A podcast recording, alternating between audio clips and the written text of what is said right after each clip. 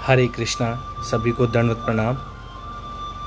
आज हम श्री गरुड़ पुराण संक्षिप्त का अगला अध्याय पढ़ेंगे, जिसका नाम है प्लाक्ष तथा पुष्कर आदि द्वीपों एवं पाताल आदि का निरूपण। ओम ॐ अज्ञानतिमिरान्धस्य ज्ञानञ्जनशलाकया चक्षुरुन्मिलितं येन तस्मै श्रीगुरुवे नमः। श्री हरि ने कहा, प्लाक्ष द्वीप के स्वामी, मेधा तिथि के सात पुत्र थे। उन सब में शांत भव नामक पुत्र ज्येष्ठ था। उससे छोटा शिशिर था। तदंतर सुखोदय, नंद, शिव और शेमक हुए। उनका जो सातवां भाई था, वह ध्रुव नाम से प्रसिद्ध हुआ। ये सभी प्लाक्ष द्वीप के राजा बने। इस द्वीप में गोमेद, चंद्र, नारद, दुदीभी, सोमक, सुमंश, सुमंस और व्यभ्राज नामक सात पर्वत हैं। यहाँ अनुप्ता, शिखी, विपाशा, त्रिदिवा क्रमु अमृता तथा सुकृता नामक सात नदियाँ प्रवाहित होती रहती हैं। वपुष्मान शालमक द्वीप के स्वामी थे। उस द्वीप में अवस्थित सात वर्षों के नाम से ही प्रसिद्ध उनके सात पुत्र थे, जिनका नाम श्वेत, हरित जमूत रोहित, वैद्युत, मानस और सप्रभ हैं। यहाँ कुमुद उन्नत, द्रोण, महिष बालह कौंच, क्रौंच तथा कुकुद, कुकुधान नामक सात पर्वत हैं। योनि, तोया, वितृष्णा, चंद्रा, शुक्ला, विमोचिनी और विधृति, ये सात नदियाँ हैं। ये पापों का प्रशमन करने वाली हैं।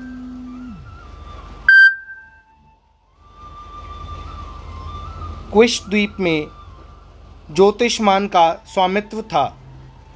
उनके भी सात पुत्र उत्पन्न हुए थे। वे उद्भिद, वेणुमान, देवव्रत, लंबन, धृति, प्रभाकर और कपिल नाम से प्रसिद्ध थे।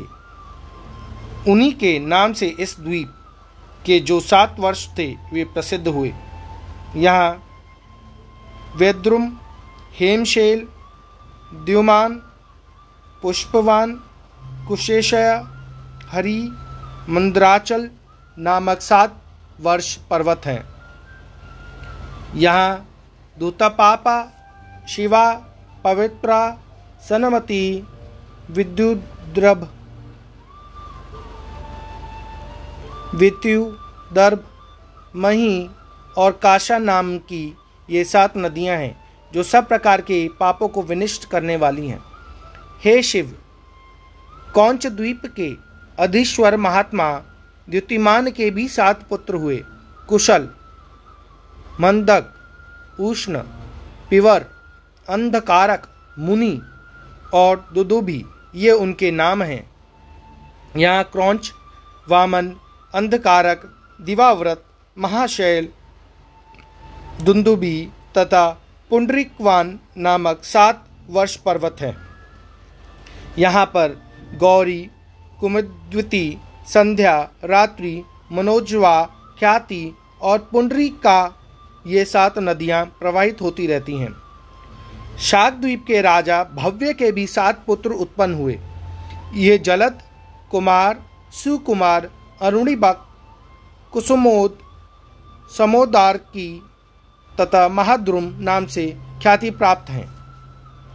यहाँ सुकुमारी, कुमारी, नालिनी, धेनुका, इक्षी, वेणुका और गबस्ती नाम से प्रसिद्ध सात नदियाँ हैं। पुष्कर द्वीप के स्वामी महाराज शबल के महावीर तथा दहत की नामक दो पुत्र हुए। उन्हीं के नाम से यहाँ पर दो वर्ष हैं।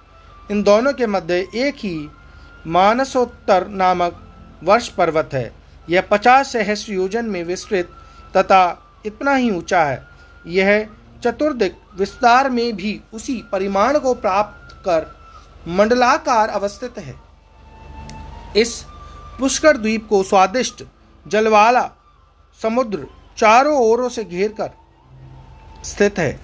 उस स्वादिष्ट जल वाले समुद्र के सामने उससे द्विगुण, जनजीवन से रहित, स्वर्णमयी भूमि वाली जगत की स्थिति दिखाई देती है। वहाँ पर दस हज़ार योजन में फैला हुआ लोकालोक नामक पर्वत है। यह अंधकार से आच्छादित है और यह अंधकार भी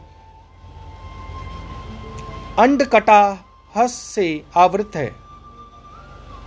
श्रीहरि ने कहा, हे वृषभ ध्वज इस भूमि की ऊंचाई सत्तर हज़ार योजन है। एक योजन आठ माइल का होता है। आ, आगे पढ़ते हैं। इसमें दस दस सहस्र योजन की दूरी पर एक एक पाताल लोक स्थित है जिसे जिन्हें अतल वितल नितल गभिस्तिमान महातल सुतल तथा पाताल कहा जाता है। इन लोकों की भूमि कृष्ण शुक्ल अरुण पीत सरकरा सदृश्य शैलमयी और स्वर्णमयी है। यहाँ पर दैत्य तथा नागों का निवास है। हे रुद्र, दारुण पुष्कर द्वीप में जो नरक स्थित है, उनके विषय में आप सुने। यहाँ रौरव, शूकर रोध ताल विशन महाज्वाल तप्तकुंभ लवण, विमोहित, रुधिर, वैतरणी, क्रमिश, कृमिभोजन, असिपत्रवन कृष्ण, नाना भक्ष, लाल भक्ष, दारुण पूयव पाप, वनहिंज्वाल, अधशिरा, सन, संदंश, कृष्णसूत्र, तमस, अविचि, शो, वोचन, शो, भोजन, अप्रतिष्ठ तथा उष्ण विचि नामक नरक हैं। उनमें विष देने वाले शस्त्र से हत्या करने वाले तथा अग्नि से जलाकर मारने वाले पापी जन अपने अपने पाप का फलाभोग करते हैं। हे रुद्र, यथाक्रम उनके ऊपर अन्य लोकों की स्थिति है। उन लोकों को क्रमशः जल, अग्नि, वायु तथा आकाश घेरे हुए है। इस प्रकार अवस्थित ब्रह्मांड प्रधान तत्व से अवेष्टित है। वह ब्रह्मांड अन्य ब्रह्मांडों की अपेक्षा दस गुना अधिक है। इसे परिव्यत परिव्याप्त कर स्वयं नारायण अवस्थित रहते हैं। यह श्री गरुड़ पुराण का अध्याय नंबर छप्पन से लेके सत्तावन और सत्तावन तक ही है। अगला अध्याय हम अगले पॉडकास्ट में सुनेंगे। धन्यवाद। हरे कृष्ण।